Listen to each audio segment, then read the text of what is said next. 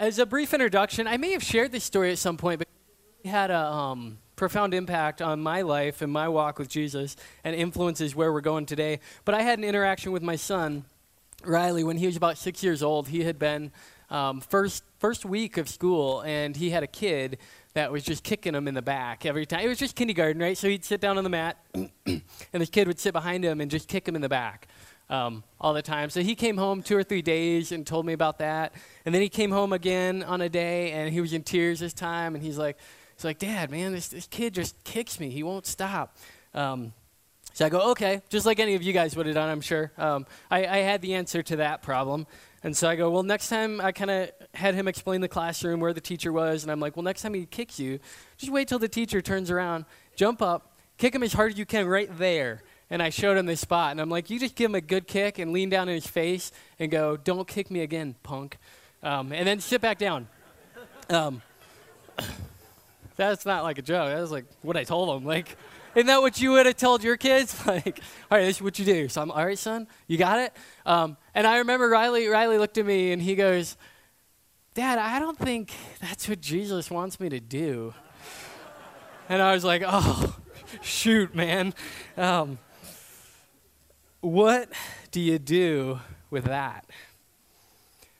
What do you do with that when, when your kid gives you the standard that you've given him back to you. Uh, for me, it brings up this question of, of standards and lifestyle and consistency in who we are and how we live. Um, and that's, that's what we're talking about today. That's where we're going. We've been in a series about peace. We talked about the Prince of Peace, peace with God, peace with each other, a heart at peace. Today is Peace Out 2014 because it's probably our last shot to talk about peace this year. Uh, but also, also because we really, truly believe that God's heart is at or that God at his heart is a peacemaker and that God comes to bring peace. Um, God comes to bring peace at cost to himself, and God calls us as his followers to bring peace into the world. Uh, peace is not only the outcome of God's action, but it's also the form of his action. So we asked this question If you were president for a day, what would you do? And you guys were talking and talking and talking. Um, so obviously, you had some great answers. Um, I asked this to my kids the other day as I was sitting around the table. Um, because I was I was writing some thoughts out on paper, and I asked them, "Hey, what would you guys do if you were president for a day?" Uh, my oldest son, he said, "Well, I would change gas prices um, and maybe send bad people to outer space. Uh, one of my girls said, "Well, nobody should have to give ta- should have to give taxes, and we should make mansions for homeless people." Um, and then my other girl, my youngest girl, said she was so excited too. The whole time the others were talking, she's going, "Me, me, pick me." Um, and then she goes, "I." We're all like, "What is it? What would you do?" I would build a hundred houses made out of glass yeah, let's not make her in charge. Um, and then my little boy goes, I would make a penny 25 cents and 25 cents a dollar. And we were all kind of like, hmm. So we've got oil subsidies, we've got government housing, we've got glass houses, um, and the biggest inflation that our world has ever seen. Um, so let's not make the Shackelford family president for a day or forever. Uh, but the real question behind this, um, some of you, when you hear this question, if you were president, if you could change something, you have an instant answer. And others are more like me, and you'd be like, I don't know. It's a hard, it's a hard question, but the real question behind it is a question of power, of control, of influence. It's this idea that if only I had this, or if only I was this, then I would make better decisions than the people who have this or who are this. Let me tell you, the devil is a liar and a punk. And you can quote me on that. There's a lie that's been going on throughout human history that began in the garden in the book of Genesis, chapter 3, where the devil held out a temptation to, to our people, to our race, to mankind, and said, Take this, and you will be like God. Take, take this, and I believe that this is this, this idea, this knowledge of good and evil. It's this idea that we take power for ourselves, that we um, take this this characteristic of God, the ability to judge between good and evil, that we take this upon ourselves and we become, um, uh, in essence, like God's judgment seat as we take this power that's offered. But the reality of this was that we were already like God. Um, above and different than all other creation, God said of people, let us make man in our own image, that, that he would be like me. And so we, we were already like God, and I really believe that we, when we took this, when we fell for this temptation, when our people, our kind, took this mantle of power, I think that we lost something critical to who we are and to our relationship with God. We were like God in the ways that God had created us to be like Him. But this lie says that our assumptions of power, control, and rule are godly ways that lead to godly things. And we've accepted that version of power, often without questioning it. We crunch into the apple because it's red and juicy and it looks good on the outside, but on the inside it's full of worms and it's rotten and it only serves to harm us. Um, let me make this more tangible. This, if you were in charge for a day, question. Uh, most of you here would remember September 11th. A lot of you remember exactly where you were and what you're doing. Uh, if you're too young for that, then at least you've heard about it your entire life. Um, take, take 20 seconds, if you would, and remember that event and come up with an alternate response for me. How could we have responded to the events of September 11th. Um, take just a minute. You can, if you're next to somebody, you can talk with them about it, but come up with an actual response. Um, don't just sit there waiting for the next thing. So, how could we have responded to the events of September 11th?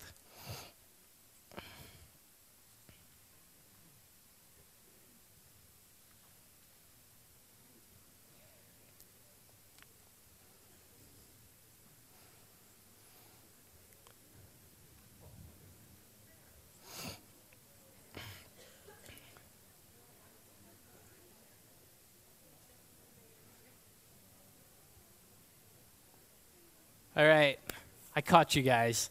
Um, here's what we just proved. Unless you guys are different than any other large group of people in this country, um, when I asked the question, how could we have responded to the events of November, or sorry, September 11th?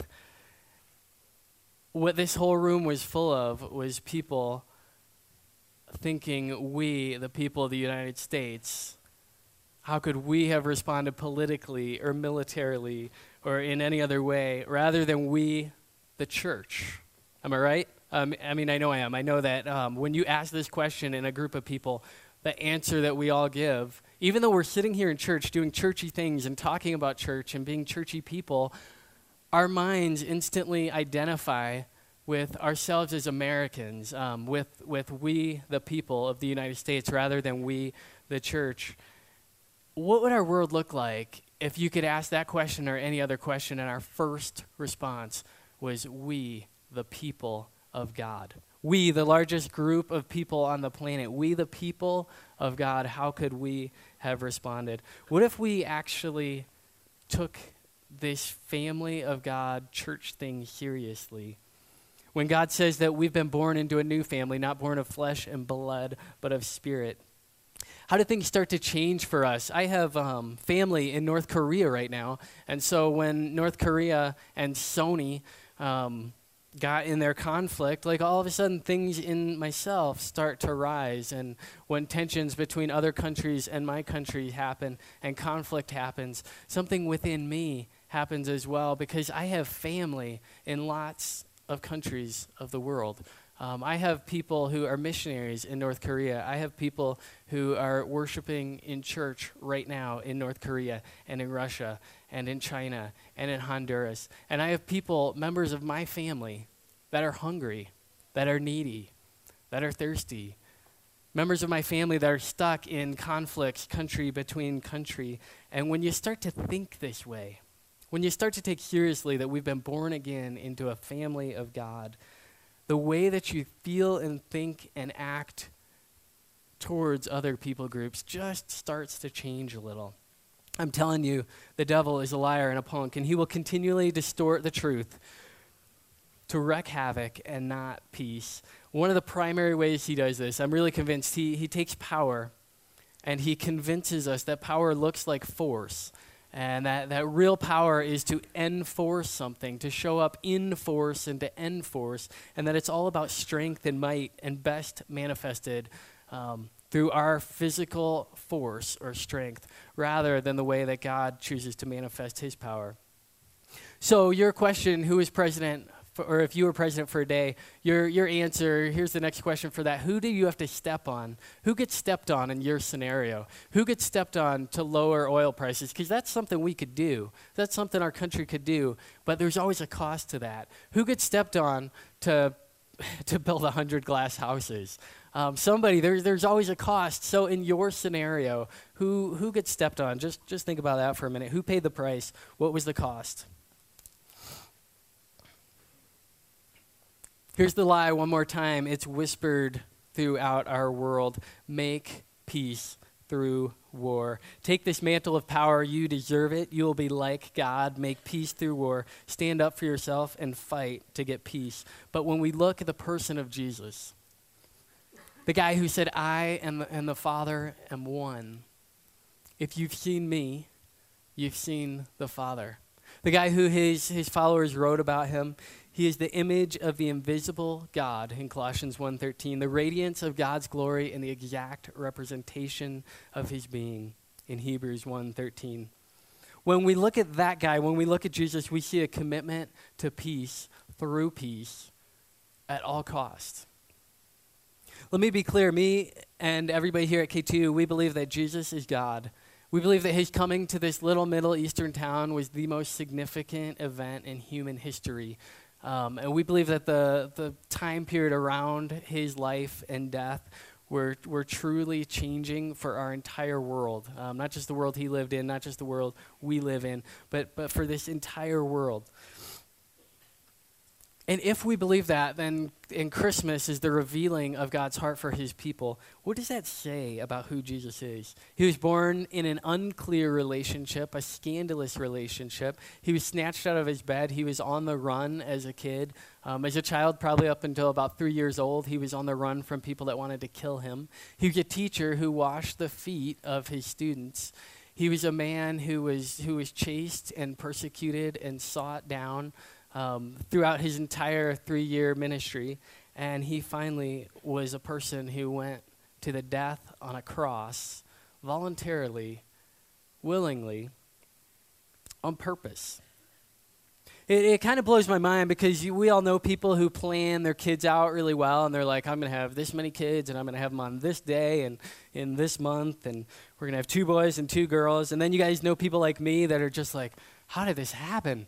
like, I have figured that out now.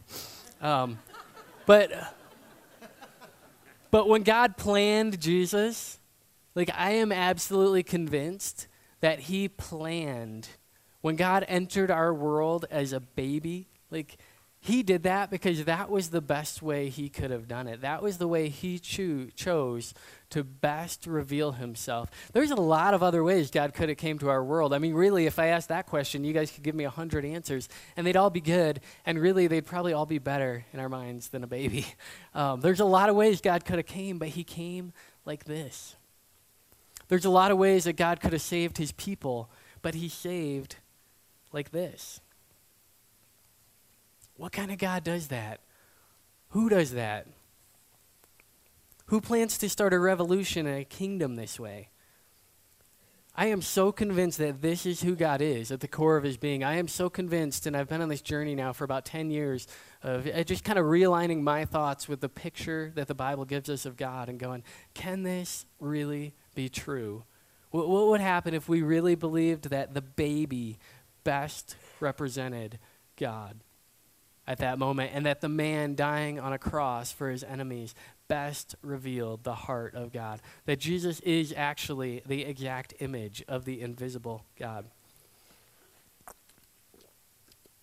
Philippians 2 6 talks about Jesus like this Who, being in the very nature God, did not consider equality with God something to be grasped Rather, he made himself nothing by taking the very nature of a servant, being made in human likeness, and being found in appearance as a man. He humbled himself by becoming obedient to death, even death on a cross. And so God came as a baby, and there's power here, but it's not the kind of power we're used to. It's not the kind of power we think of.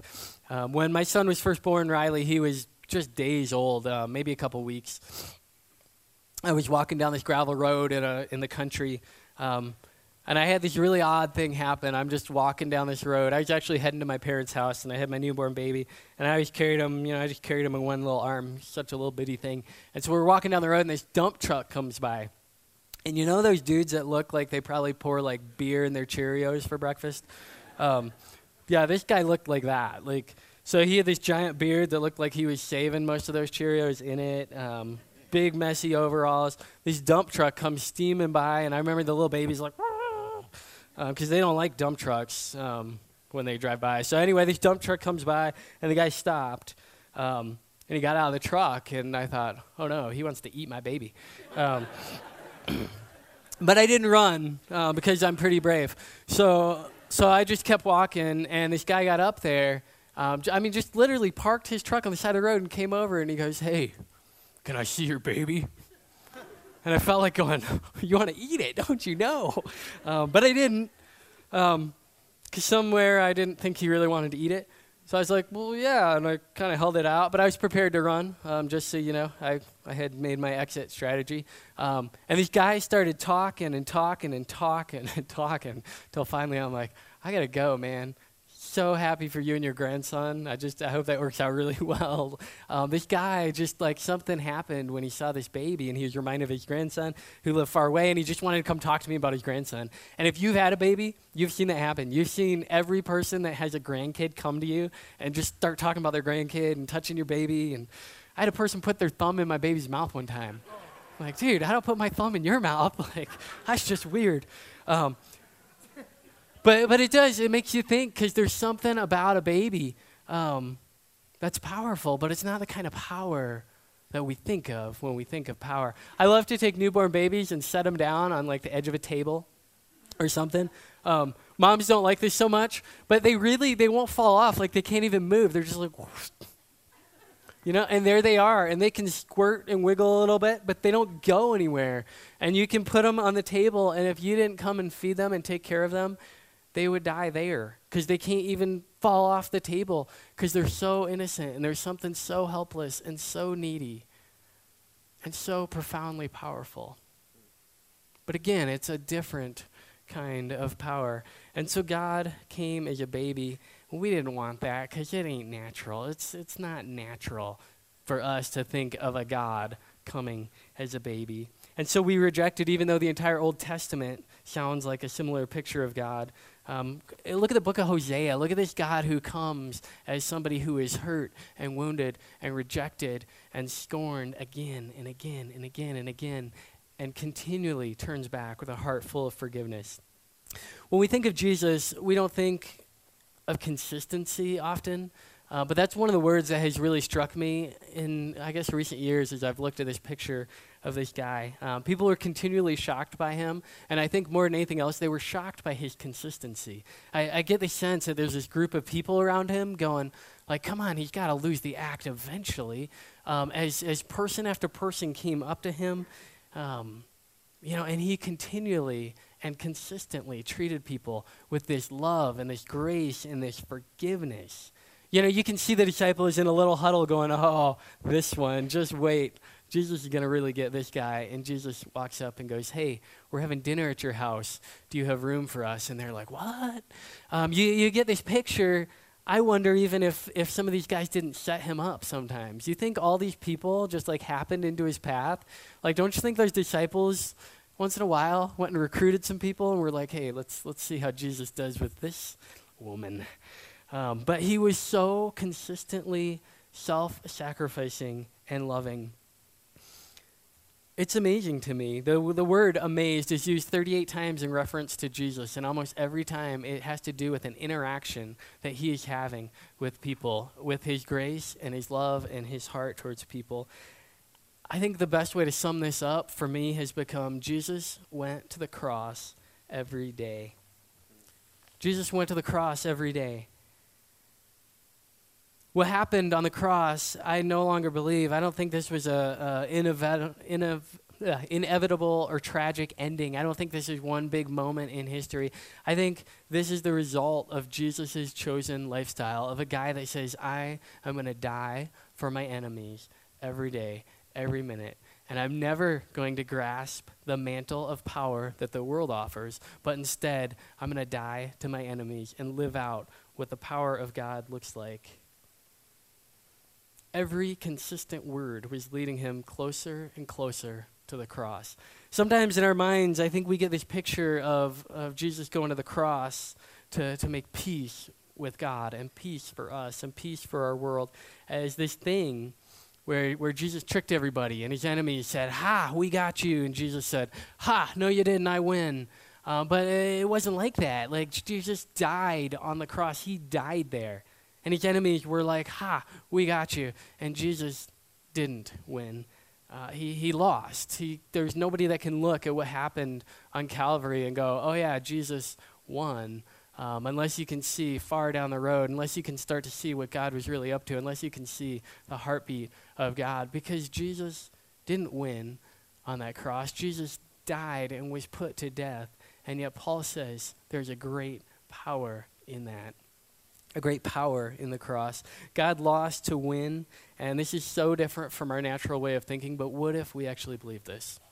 What if, church, what if, seriously, what if we believe this? What if we believe that winning in the kingdom of God, the economy of God, this place where things are reversed so often, what if winning looked a little more like losing and dying and suffering and sacrificing? When we say, quote, the cross was fulfilled prophecy where God's desire to forgive sin and his demand for justice was met. When we say things like that, we're saying something that's true and biblical. But I want to be careful not to ignore the lifestyle that led up to the outcome of the cross. Jesus isn't the only one who died for other people. There were lots of people who've done that throughout human history. He's not even the only one who sacrificed his life on behalf of somebody else. Uh, but he is the only person I've ever even heard of that lived an entire lifestyle of sacrifice. Not, again, not one big moment, not one grand second in history, but an entire life that inevitably led to the cross, led to his, his death for people. God lost to win. In God's scenario, God was the one who got stepped on.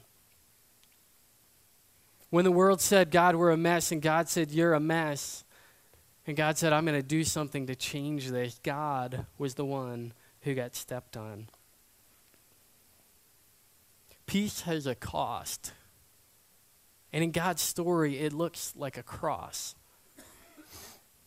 Power that undermines the curse and makes peace looks like the cross. Do you know in the entire New Testament, I find this really fascinating, there's only one place that we're called to imitate Jesus.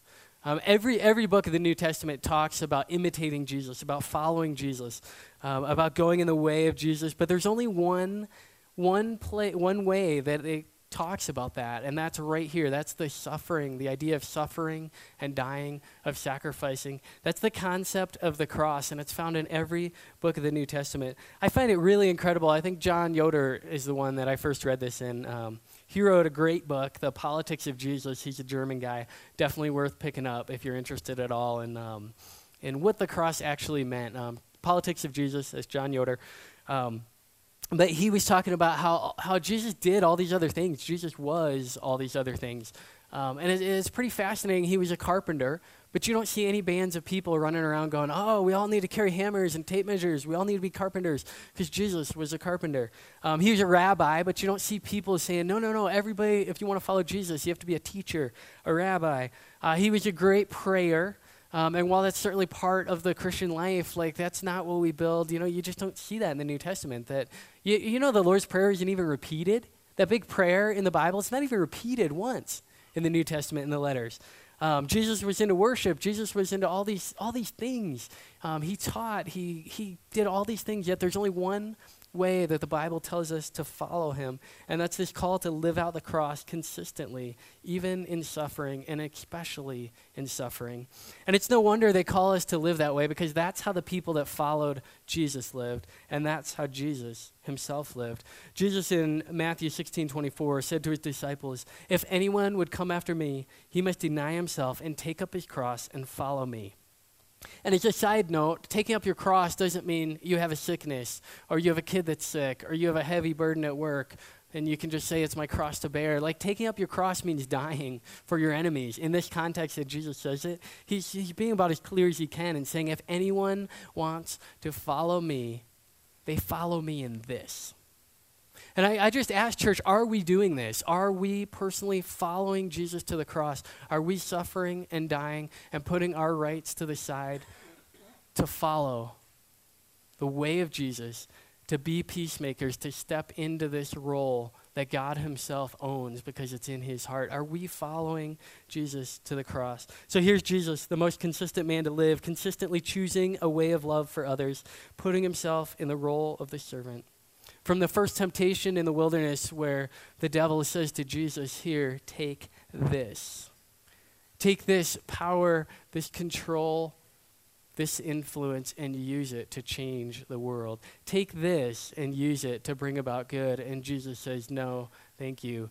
I choose the cross. To all those people, all those times in the Bible that were trying to make Jesus king and said, Hey, Jesus, take this. We will follow you.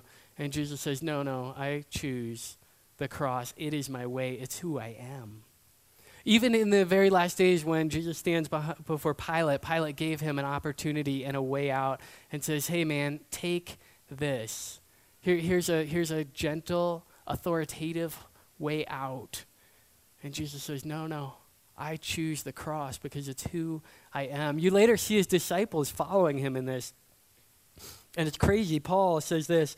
He says, You, however, you know my teaching, my way of life, my purpose, faith, patience, love, endurance, persecution, suffering. What kind of things happened to me in Antioch, Iconium, Lystra, the persecutions I endured? Yet the Lord rescued me from all of them. In fact, everyone who wants to live a godly life in Christ Jesus will be persecuted. Um, so, so that's Paul. That's I don't know if you remember much about Paul. That's the guy who was he was radically against the early church and the Christians. He was persecuting people and putting them to death. His very call, there was a guy who spoke to another guy named Ananias. Um, so Ananias heard from God in a vision the very call to go tell Saul or Paul to go to this guy and say, like, hey, God, God wants to use you. God is for you. God is with you. Um, so the Lord shows up to Ananias in this vision, and he says this about Paul. But the Lord said to Ananias in Acts 9:15, "Go, this man is my chosen instrument to carry my name before the Gentiles and their kings, before the people of Israel. I will show him how much he must suffer for my name." Now maybe I'm missing something here, but if if if somebody says to me, "Hey, this guy already hates Christians, but I want you to be the one to go tell him how much he's going to suffer for my name," um, I wouldn't be very excited about that call. I, uh, yeah, I mean, call me crazy, but that isn't a really good evangelism tactic. Um, but that was the call of Christ on all these people. That was it over and over and over again. And these people found life, and they found it so abundantly in the person of Jesus that before long you start reading stuff like this. Acts 5. The apostles left the Sanhedrin rejoicing because they had been counted worthy of suffering disgrace for the name. Day after day in the temple courts, from house to house, they never stopped teaching and proclaiming the good news that Jesus is the Christ. You start to wonder what's wrong with these guys. Because they go out and they're, they're beaten. They're physically beaten, and they come back, and they're so excited they can hardly stand, stand still because they have been counted worthy to suffer for the name. When's the last time I suffered for Jesus? And I was like, yes! I love it. These guys discovered life that held a power that our world has, has not known. Um, years back now, I was with a kid one time, and his name was Timmy. And I was a counselor at this stage of my life. Um, and about uh, about two months before um, going out with Timmy, he was about nine years old. Um, about two months before that, I had been jumped really violently in this really violent area of Lynchburg, um, Virginia, where I lived, by about eight guys with bottles. I mean, a full, like a really full, good mugging. Um, and I got out of there relatively okay, I suppose. Um, but that experience, if you've ever had violence done to you, um, it, will do something in your in your heart, and it'll do something to the people around you. And all of a sudden, you're putting up the kind of walls that you hadn't had before. Um, and so I'd had this extreme violence done to me, and I found that a couple months after that, um, I mean, if I think about it, if I sit here and really recall the situation, like I can still feel it a little bit. I can feel the anxiety and the tension that I would feel when I'd walk those same streets and see these same groups of guys. so about two months after that, I was walking in this area of town that I shouldn't have been in, just me and this little boy Timmy, um, and these three dudes start coming down a path, and they were pretty far away um, from me, but I wasn't just going to turn around. Uh, but I saw them, and I just instantly knew like these guys mean me harm. Um, so I felt some of that feeling of like that tension starting to arise. Um, and we got a little closer, and I said to Timmy, "Hey man, when we get to these guys, I'm going to give you a little push, and I want you to get to the car and just wait for me." Um, and so I'm watching these guys, and I'd already decided, like, man, we are going to be, there's going to be a brawl. Um, so the guy in the middle, I was, I mean, I had it all worked out. I was going to push Timmy, and I was going to swing into this guy's head and follow Timmy out. Um, so we're getting there, we're getting closer to the guys, and I was getting a little more nervous and like, all right, here it comes. And these guys actually, like, they all three had bottles, just like the guys that jumped me. They actually spread out. So you got one, two, three, and they're carrying their bottles by their neck. And the kind of the lead guy had a big um, pit bull with him on a chain. So they're walking, and I'm just like, oh, this is a bad situation, getting worse. Um, so I told Timmy again, like, all right, man, 10 seconds. I'm going to push you. You get to the car. Um, just go wait for me there. So we're getting up to these guys, right? And I'm like, Timmy, you ready? Three, two, and I give him a little push. and Timmy um, dives out. He runs about three steps and then he stops. And he goes, Hi, I'm Timmy. Can I pet your dog? And he just starts like petting this dog and hugging this thing. And I'm like, What do you do now? Like, do I still punch the guy in the face? Like, um, and then Timmy, I remember, and Timmy's just petting his dog, and these two guys, these three guys are just like, what do they do now? And then he sticks his hand out and he's like, Hi, I'm Timmy. Hi, I'm Timmy. Hi, I'm. And he just kept going and going. And finally, the one guy was like, Well, hi, I'm Kevin. Um, well, that kind of changed the situation. So there I am walking up these guys, and I'm like, Well, hi, I'm Eli. You know, and we shook hands and we chatted a little bit, and we continued on our way. And I saw a power. I saw a power in a nine year old boy that was more than I could have had. I, I mean, I could have totally misinterpreted the situation, but I don't think so. I saw a nine year old boy, the power of innocence and humility and sacrifice and openness, disarm three full grown men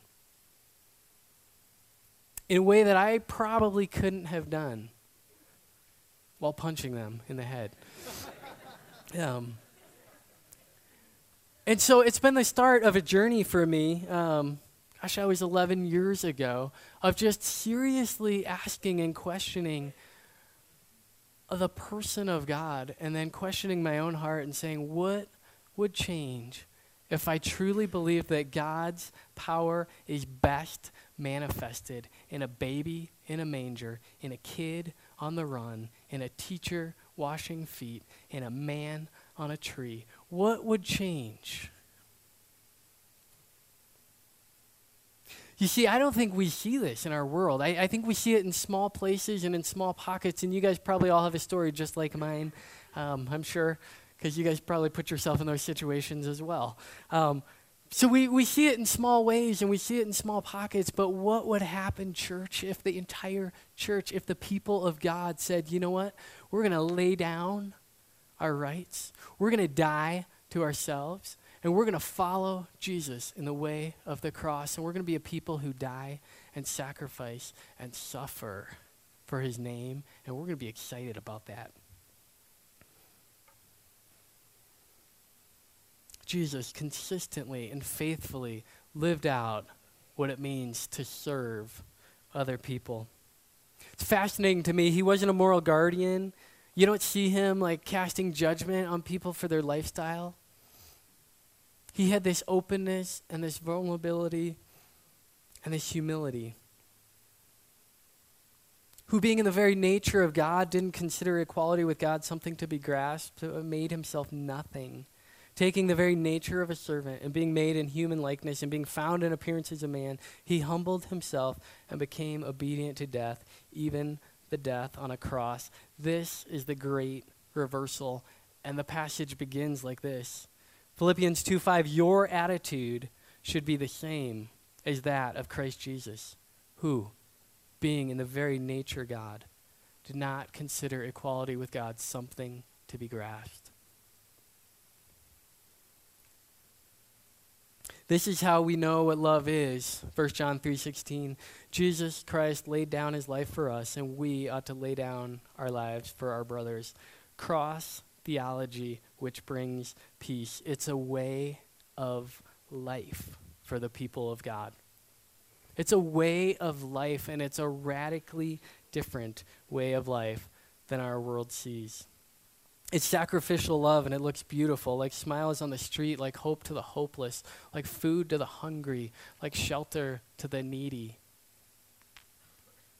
like cross to the enemies.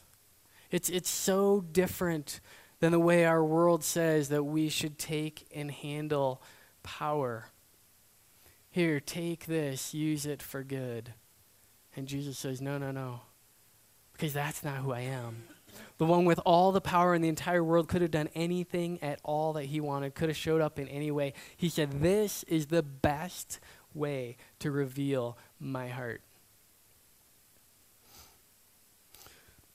So I've said a lot here. Um, as we as we go into worship, I want to leave us with just this one thought. Um, this actually comes from my wife as well. She is always having us do exercises that will help take our family or us to the next level in some way. Um, and last year, she said she wanted everybody in our family to come up with a word that would define the year. Um, one word that would really define the year, that would be a guide for us, that would be counsel for us, that would be um, sort of like a goal, but much simpler, just, just this one word. And so as we wrap up, um, and we've talked about this, this power of God that looks so different than the power that the world offers, the power that we assume is power. This, this power of the cross that just looks like foolishness but holds something much deeper.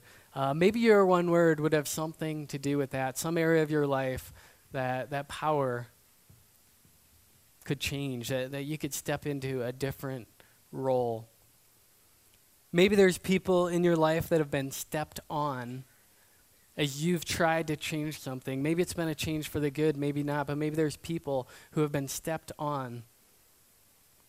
When we're the kind of people who follow Jesus, we are the ones who should be getting stepped on. Whatever it is, um, as we worship, would you guys just ask God to give you that word, that word that would really define the upcoming year as we say, Peace out 2014. Um, I'm going to pray for us real quick. Jesus, thank you for who you are. Thank you for your heart that is so good and gentle and gracious and humble. God, thank you for the way that you deemed best to reveal yourself. That is mind blowing. Um, God, I pray that uh, with all these words that have gone out today, God, I pray that you would be working in our hearts, that you would continually be reshaping our picture of you um, God, refining our picture of you. Um, God, that we would actually believe that this is who you are and that things work the way you say they work. God, I lift up um, just really the rest of the morning to you as we worship together. In Jesus' name.